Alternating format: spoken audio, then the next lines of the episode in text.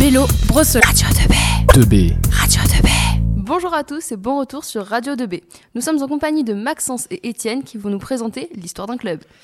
Effectivement, Elina, nous vous retrouvons pour une émission sur l'histoire du Benfica de Lisbonne en compagnie d'Étienne. Comment vas-tu, Étienne? Bah, extrêmement bien, et toi?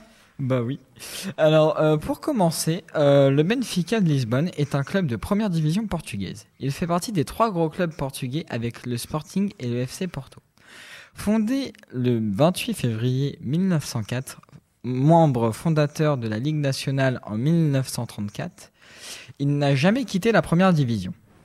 Benfica est le club portugais le plus supporté. Il détient en 2012 le record européen de plus grand pourcentage de supporters dans son propre pays, avec 47%, ce qui est énorme. C'est aussi le club avec le record de trophées nationaux, avec 81 trophées euh, nationaux et 83 trophées euh, mélangeant nationaux et européens, avec deux Ligues des Champions. Le joueur iconique phare de, du Benfica de Lisbonne dans son histoire, c'est Eusebio, qui est un des plus grands joueurs de l'histoire du football. Alors, Étienne, penses-tu que euh, le Benfica, à l'heure actuelle, est euh, encore un des plus gros clubs européens?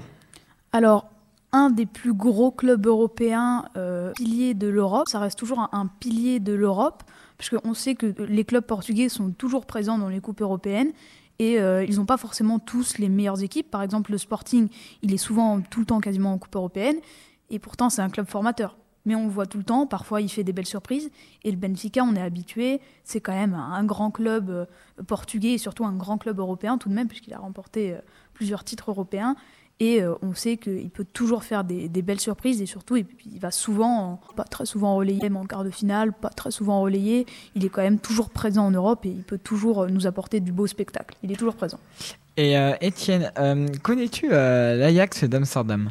Oui, je connais l'Ajax, effectivement. Et est-ce que, selon toi, on, peut, on pourrait, on va dire, dire que le Benfica est un petit peu l'homologue, enfin, on va dire, on va le même profil de club que l'Ajax d'Amsterdam? Alors, je dirais oui dans le sens où euh, c'est un club pas forcément n'a pas forcément autant de budget que par exemple le PSG qui a des budgets hors normes le budget d'un grand club anglais, mais ils sont toujours là et ils n'ont pas forcément tous les joueurs les plus connus, mais euh, ils arrivent toujours souvent à aller passer les, les poules et arriver en huitième, quart de finale. Très beaux spectacles. Ils font toujours des, très beaux spectacles, des très belles choses. Et sur ce point, oui, je pense qu'on peut dire que c'est homologue. Cependant, euh, l'Ajax, c'est quand même plus un club de. de c'est qu'ils ont formé beaucoup de, stars. Mais euh, ouais, c'est à peu près l'équivalent, je pense. Et euh, en star de l'Ajax formé, est-ce que tu aurais des noms ou pas du tout?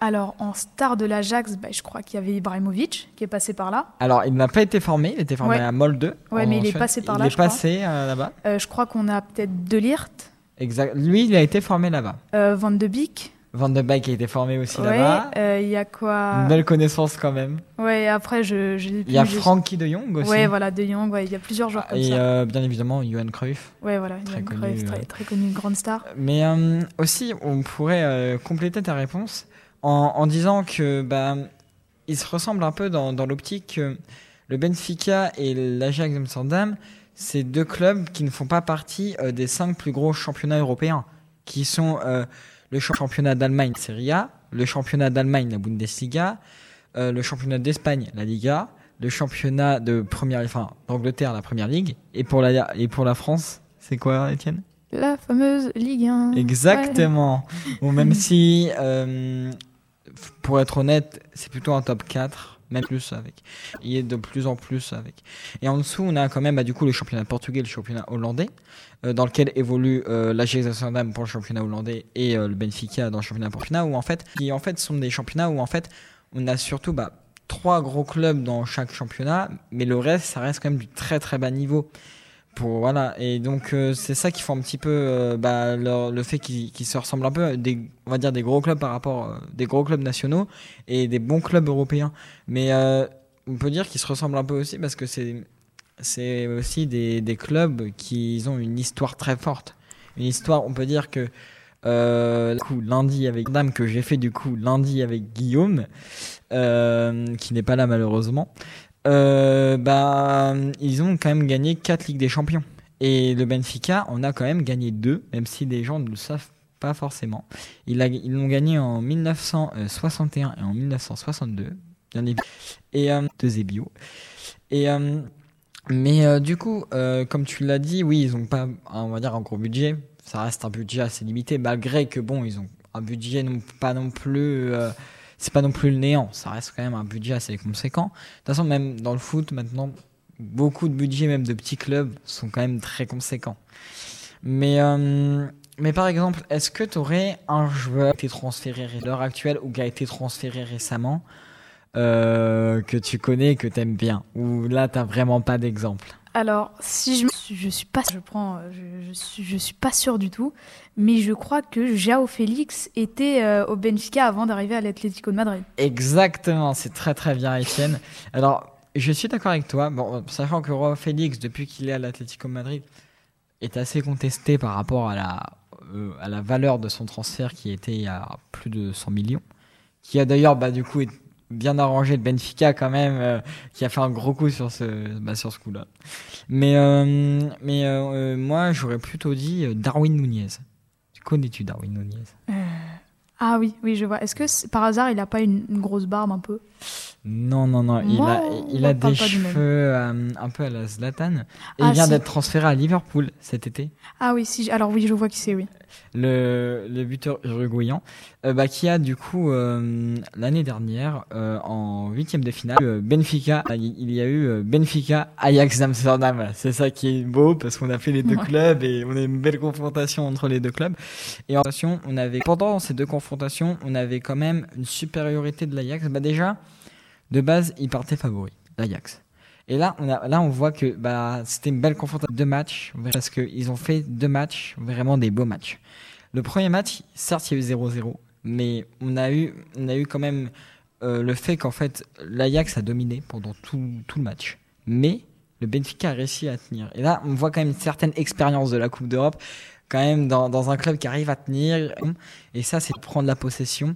Et ça, c'était assez beau à voir, malgré que, bon, 0-0, ça peut paraître un peu gnangnan comme match, mais c'était vraiment un match intéressant à regarder pour un simple 0-0. Et au match retour, alors je sais, du coup, est-ce que tu es au courant de ce qui s'est passé, Étienne, ou pas du tout? Alors, je vais pas le cacher, l'année dernière, j'avais pas vraiment suivi la Ligue des Champions, j'ai et c'est tout. Non. Pour les clubs français, c'est tout. Donc, euh, pour te raconter et pour raconter à, à nos chers auditeurs, euh, il y a eu euh, un match, encore une fois, incroyable. Il y avait encore 0-0 jusqu'à Darwin Nunez pour le Benfica. Pour te dire, l'Ajax a dominé, si je ne me trompe pas, à plus de 65% de possession pendant les deux matchs, ce qui est énorme. Et ils ont perdu grâce à une tête de Darwin Nunez sur un corner. Vraiment, on ne sait pas d'où elle vient.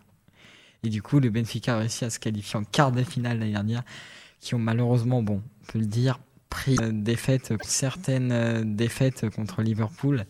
Mais après, on peut leur pardonner dans le sens où bah il n'y a pas le même standing actuel de club. Malgré que historiquement, est-ce qu'on peut dire qu'ils sont un petit peu pareils ou pour toi, Liverpool historiquement reste au-dessus du Benfica? Historiquement, quand même, Liverpool, c'est un club anglais. En Angleterre, le foot, c'est sacré. hein, c'est c'est comme le, le cricket aussi, bon, peut-être un peu plus quand même. Donc le foot, c'est quand même un sport très très haut.